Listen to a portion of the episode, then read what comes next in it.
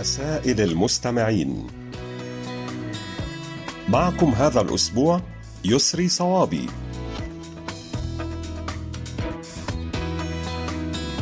أهلا بكم أحبائي وأصدقائي في كل مكان في حلقة جديدة من برنامجكم المحبب رسائل المستمعين.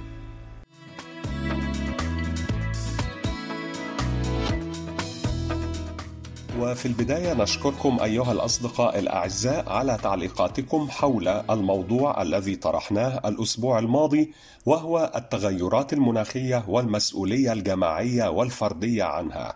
وسوف نستعرض خلال هذه الحلقة بعض الردود التي جاءت إلينا على صفحتنا على فيسبوك.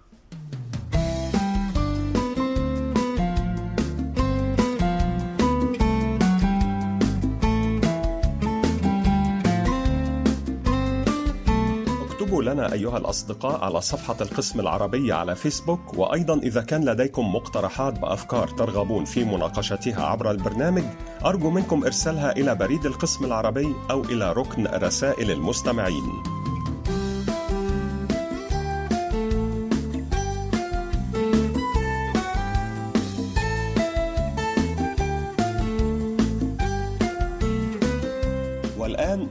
مع المحب على الدوام علي بن شهرة من مدينة تيارد بالجمهورية الجزائرية الذي كتب إلينا تحت عنوان ما الذي يجب على مرضى القلب الانتباه إليه في فصل الصيف? ويقول يواجه الذين يعانون من مشاكل قلبية اضطرابات صحية عند ارتفاع درجات الحرارة في الصيف لذلك من المهم اتخاذ كل التدابير للحفاظ على الصحة عند ارتفاع درجات الحرارة. فمن الضروري بالنسبة للمصابين بقصور القلب أو ارتفاع ضغط الدم اتخاذ بعض الإجراءات الاحترازية وتعديل كمية الأدوية التي يتناولونها والتشاور مع الطبيب وفحص جرعات الأدوية بانتظام خلال فترات الحرارة الطويلة وتناول الكمية المسموح بها لتفادي أي عواقب يمكن أن تحدث بسبب عدم انتظام تناول كمية الدواء.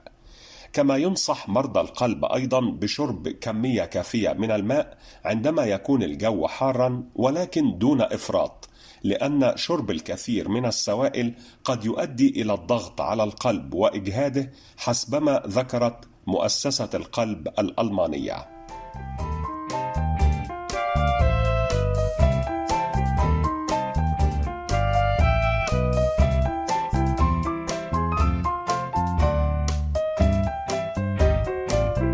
نواصل أحبائي مع الصديق المستمع جمال عبد الله وعنوانه صندوق بريد 14 بنان 50 25 الجمهورية التونسية.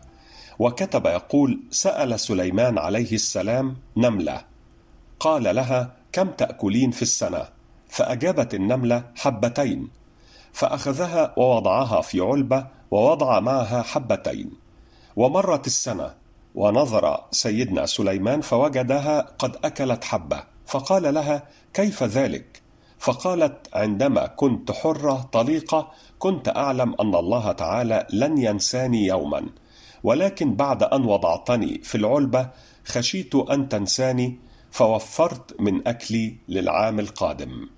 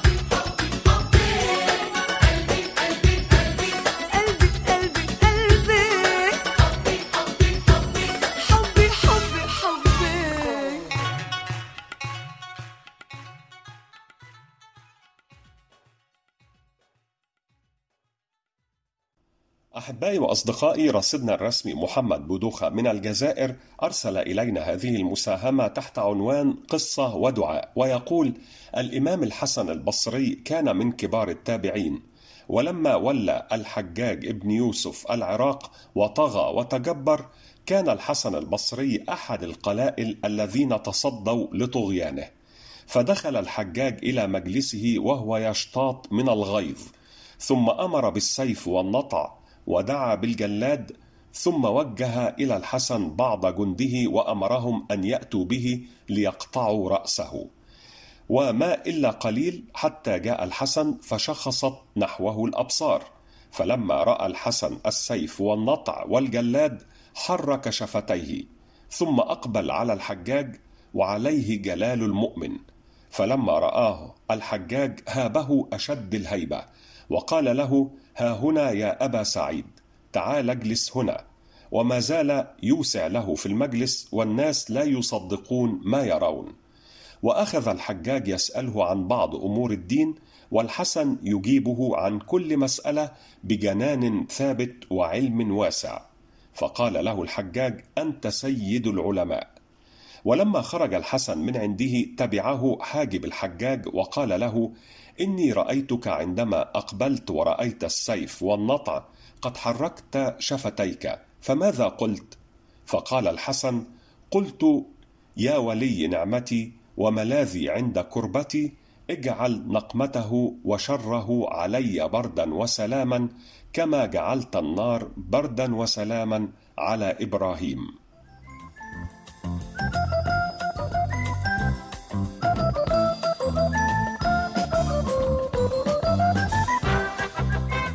المستمع الصديق معاد بلكريد من المغرب يحدثنا عن نبات الأفزنتين ويقول إن له أنواعا متعددة وينتمي للفصيلة الأقحوانية ويستخدم عادة في الطب البديل لأغراض مختلفة ويطلق عليه المغاربة اسم الشيبة وذلك على الأجزاء العليا والأوراق المزهرة لما يعرف بالأفسنتين أو شجرة مريم. ورغم ارتباطه في أذهان البعض بالهلوسة إلا أن الأفزنتين قد لا يسبب بالضرورة الهلوسة حيث تختلف طريقة تأثير هذا النبات على الجسم البشري تبعا لنوعه وطريقة استخدامه.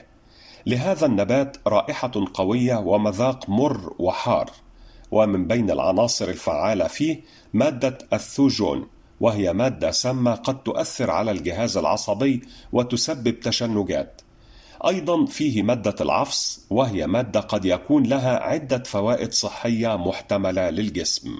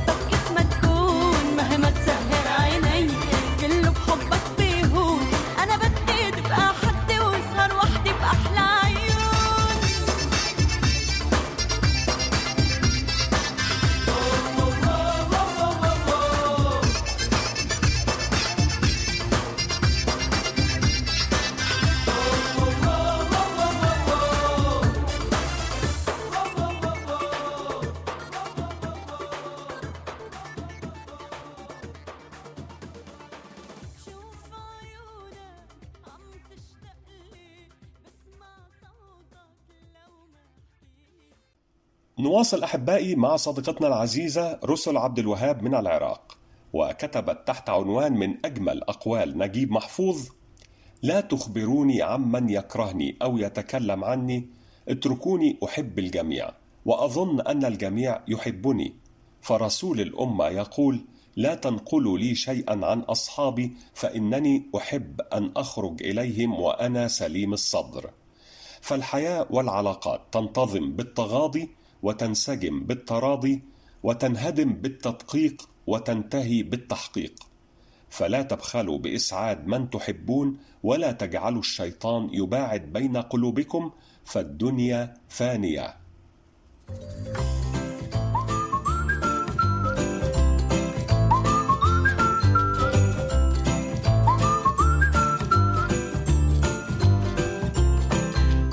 شكرا جزيلا لك يا صديقتنا العزيزة رسل عبد الوهاب من العراق ونهديك ولكل الأصدقاء الأعزاء هذه الأغنية الكورية اللطيفة بعنوان وان لفرقة أسترو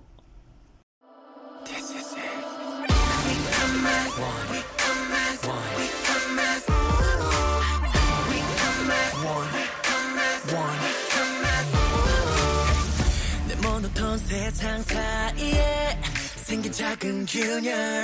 또 선명한 빛 내게 스며 잔뜩 물이 되지. 깨어나는 심장 소린 higher 점점 higher It never, it never gonna stop. 더 가까이 귀 기울여보며 Every day, every night 부딪혀 나오지는 너와 같은 하늘 아래 춤을 출 테니. 나를 믿어줘 믿어줘 믿어줘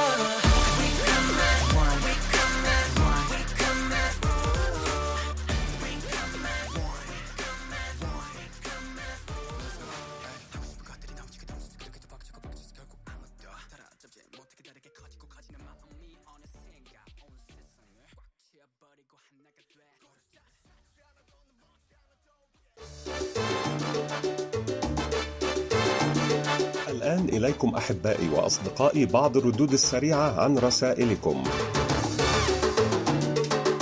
أحبائي وأصدقائي أدعوكم جميعا لإرسال تسجيلاتكم الصوتية التي تحتوي على مساهمات أو أشعار أو كلمات كتبتموها بأنفسكم أو حتى مقترحات أو أفكار أو أي رسالة تريدون توصيلها عبر البرنامج.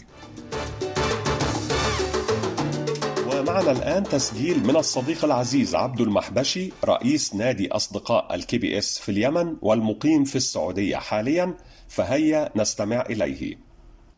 السلام عليكم ورحمة الله تعالى وبركاته أيها الأصدقاء الأعزاء في ال KBS World Radio من سيول. حياكم الله آه، إلى آه، آه، صوت عبد المحبشي هذا الصديق آه، ال- ال- الذي انقطع عن التواصل والمراسلة آه، بسبب ظروف خاصة في خلال هذه السنة والسنة الأولى. والحقيقة أيها الأصدقاء أنا أتابع كثيرا صفحة ال KBS على فيسبوك أعجب كثيرا بالمنشورات وبالأخبار بالصور وبالمقالات بالمقابلات أيضا. والحقيقة لفتت انتباهي في هذا الأسبوع آه، آه، المقابلة التي أجريت مع المستمع والصديق الدائم والراصد الرسمي آه، محمد السيد عبد الرحيم من مصر. شدتني هذه المقابلة أعجبتني كثيرا استمعت إليها جيدا. نيابة عن عن أصدقاء الإذاعة في اليمن. أشكر آه، إدارة القسم العربي ومجلة آه، أو لقاء الجمعة وبرنامج رسائل المستمعين. أشكر آه، أيضا محمد آه، السيد عبد الرحيم وكل الأصدقاء آه، المستمعين في اليمن وخارج اليمن. آه، حقيقة المقابلة لفتت انتباهي وأعجبتني كثيرا. آه، تحدث آه، محمد عن شغفه بالإذاعة والموجة القصيرة وأنا أيضا آه، أشعر بما يشعر به. ربما هذه المقابلة هيجت أشجاني تجاه ال KBS والحقيقة مسيرتي مع ال KBS ربما تمتد من سنة 94 أو 95 كما ذكر محمد السيد عبد الرحيم. وأنا منذ ال- الأيام الأولى آه، في السابق آه، كنت أستمع إلى أكثر الأصدقاء آه، مراسلة آه، هو محمد السيد عبد الرحيم وعبد الرحيم آية العواد وإدريس بودينا ومحمد بودوخة وناصر فريد ضيفير وخالد ديان والكثير من الأصدقاء أيضا صالح أيدروس علي الكثير من الأصدقاء سواء في في في مختلف الدول العربية والعالمية.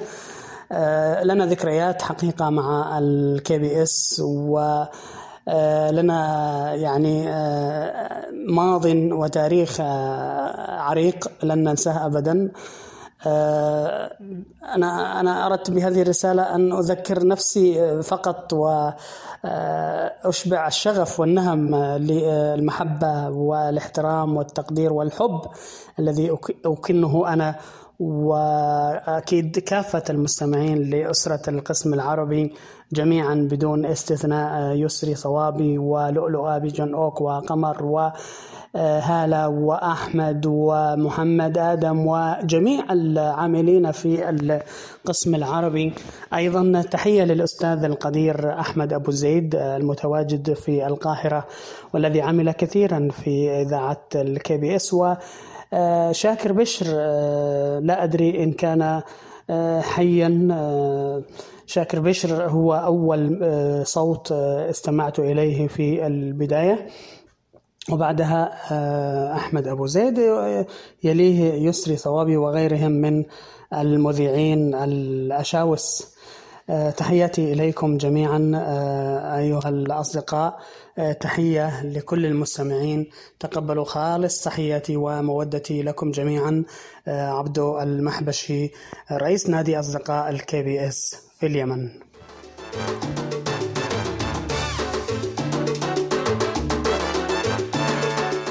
مشكور يا مستمعنا الوفي أبو علي مؤمن من الكاليتوس بالجزائر حيث تقول يحبونك دون عطاء. دون مشاعر دون كلمة طيبة.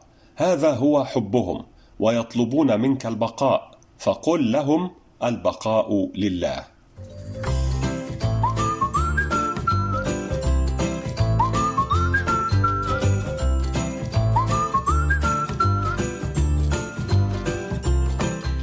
وشكرا جزيلا لصديقنا العزيز إدريس بودينا حيث كتب إلينا رسالة يثني فيها على عمل طاقم القسم العربي بال KBS في التغطية الخاصة لدورة طوكيو للألعاب الأولمبية ويقول تابعنا أبطال كوريا وهم يتنافسون على الألقاب والميداليات وكانت التغطية بشكل متميز وبمنظور مختلف عما سارت عليه العديد من القنوات الإعلامية الأخرى التي غطت هذه الدورة الأولمبية.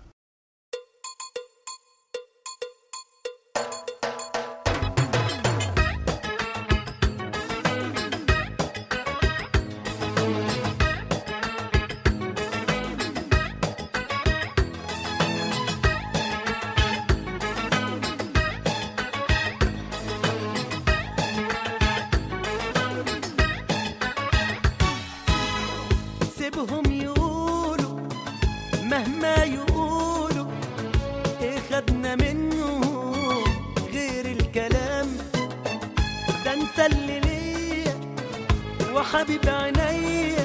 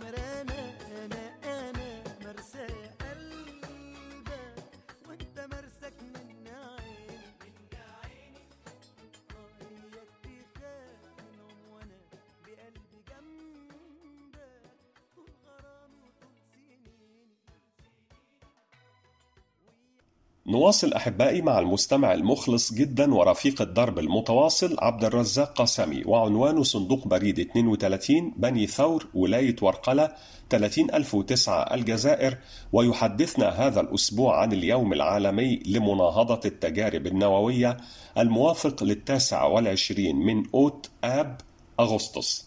ويقول منذ بدء التجارب النووية في منتصف القرن العشرين في السابع عشر من تموز يوليو من عام 1945 أجريت حوالي ألفي تجربة نووية. ولم يكن هناك اهتمام يذكر بالآثار المدمرة للتجارب النووية على الحياة الإنسانية ناهيك عن فهم السقاطة النووية للتجارب في الغلاف الجوي. وفي وقت مبكر كان امتلاك أسلحة نووية هو أحد معايير التطور العلمي أو القوة العسكرية. وقد أظهر لنا هذا الإدراك المتأخر والتاريخ الآثار المروعة والمفجعة للتجارب النووية خاصة عندما تضعف ظروف المراقبة وفي ضوء ما وصلت إليه الأسلحة النووية اليوم من قوة وقدرة على التدمير.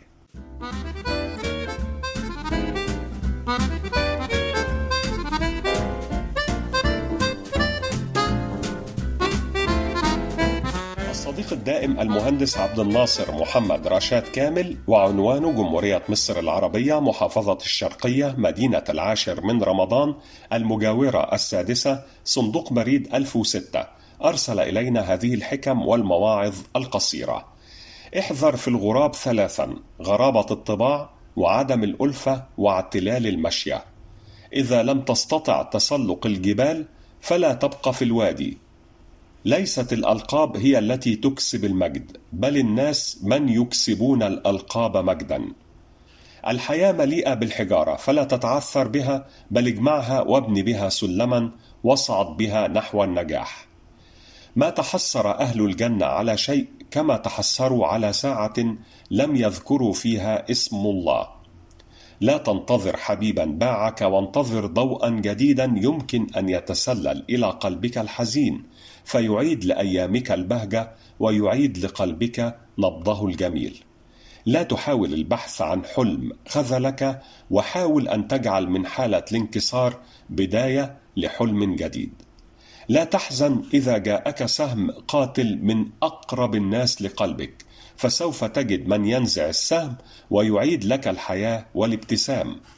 الحب من بوابة العقل وحده يفقد إثارته ومن بوابة القلب وحده يفقد اتزانه ومن بوابة الاتفاق بين العقل والقلب يعني الخلود والبقاء.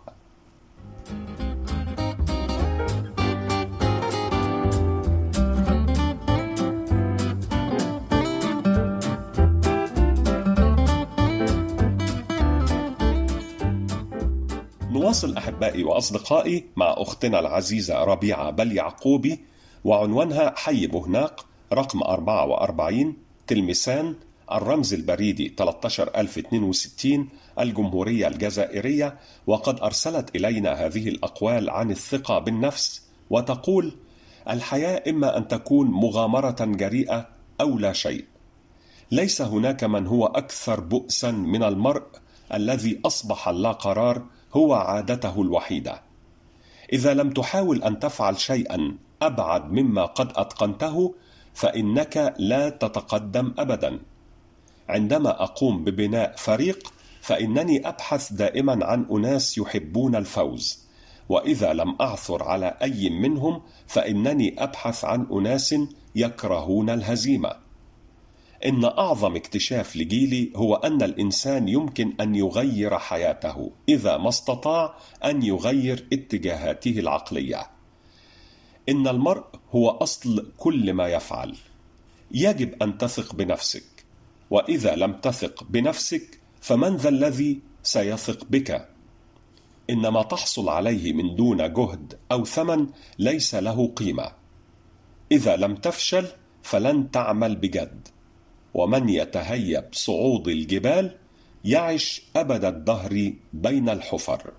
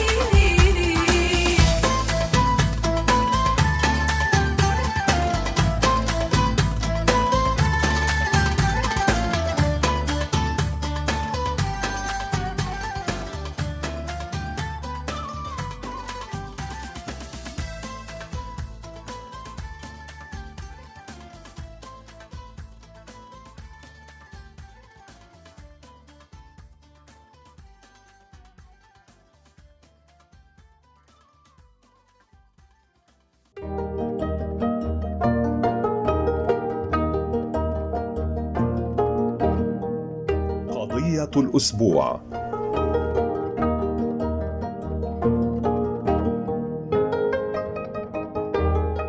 وموضوعنا هذا الأسبوع هو المسؤولية الجماعية والفردية عن تغير المناخ.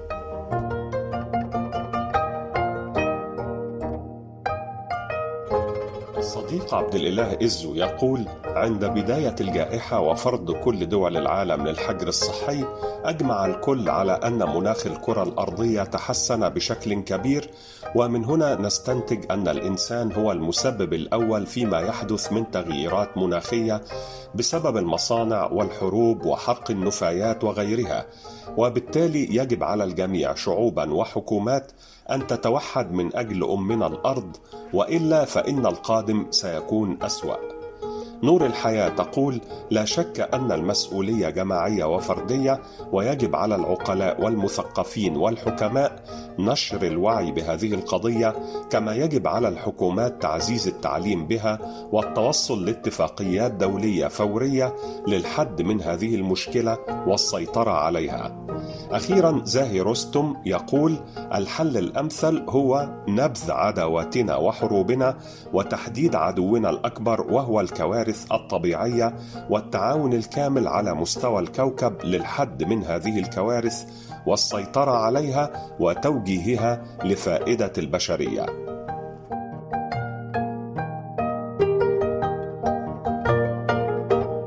نشكركم أيها الأصدقاء الأعزاء على كل مشاركاتكم القيمة وننتظر منكم المزيد من المشاركات المفيدة والجميلة. وسوف نواصل معكم بعد قليل. شفت بعيني يا حبيبي معاك الدنيا دي وخدني هواك انت اللي كنت أنا بتمنى.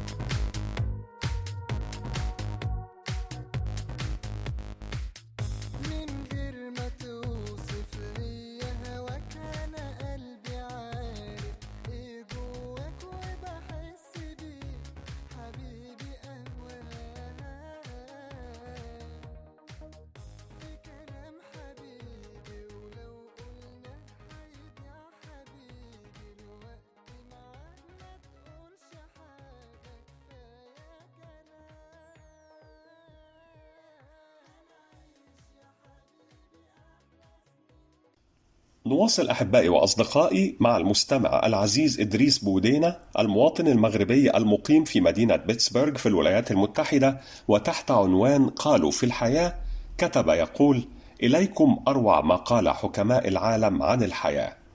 الحياة منفى قصير. حيث توجد الحياة يوجد أمل.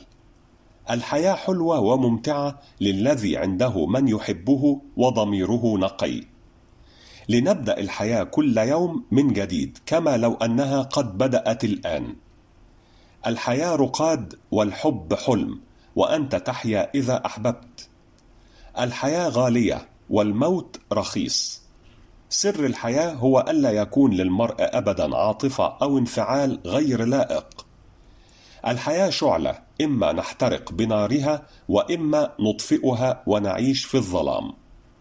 حياتنا قوامها الحب فمن لا يحب لا يعيش اخيرا ينقضي القسم الاول من الحياه في اشتهاء القسم الثاني وينقضي القسم الثاني في التاسف على القسم الاول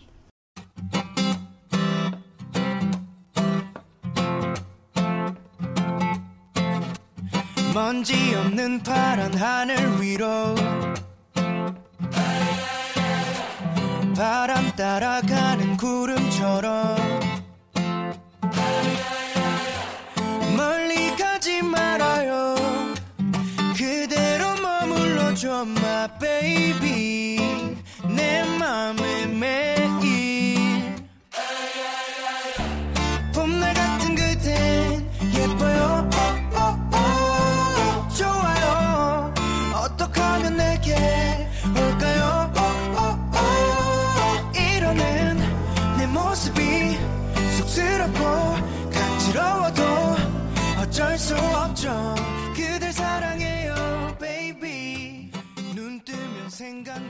사람이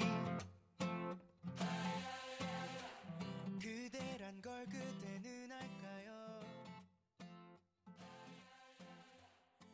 نختتم حلقة هذا الأسبوع أيها الأصدقاء مع مساهمة جميلة من الصديق العزيز المستمع عمر حربيط العوني من تونس ويقول كان هناك طفل يصطحبه أبواه كل عام في القطار إلى جدته ليقضي بضعة أيام من عطلة الصيف هناك.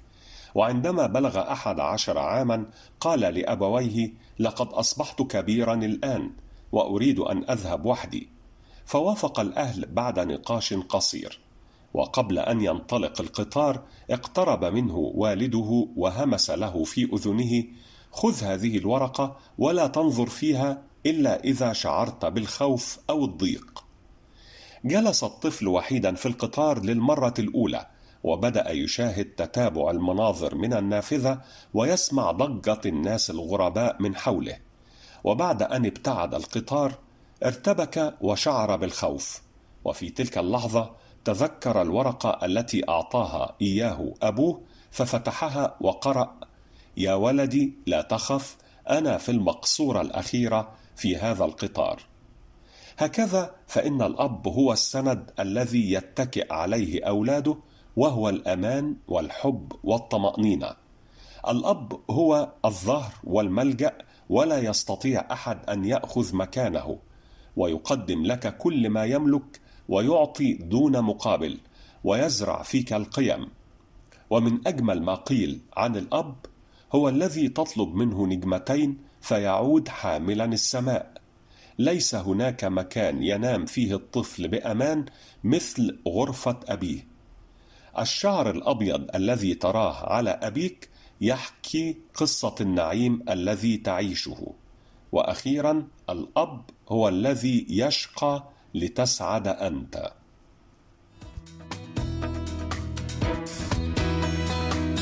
إلى هنا نكون قد وصلنا إلى ختام حلقة هذا الأسبوع من برنامجكم الذي تصنعونه بأنفسكم رسائل المستمعين. نعدكم بأن نلتقي في مثل هذا الموعد من الأسبوع القادم إن شاء الله.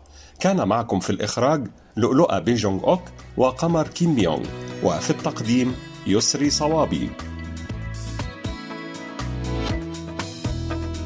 رسائل المستمعين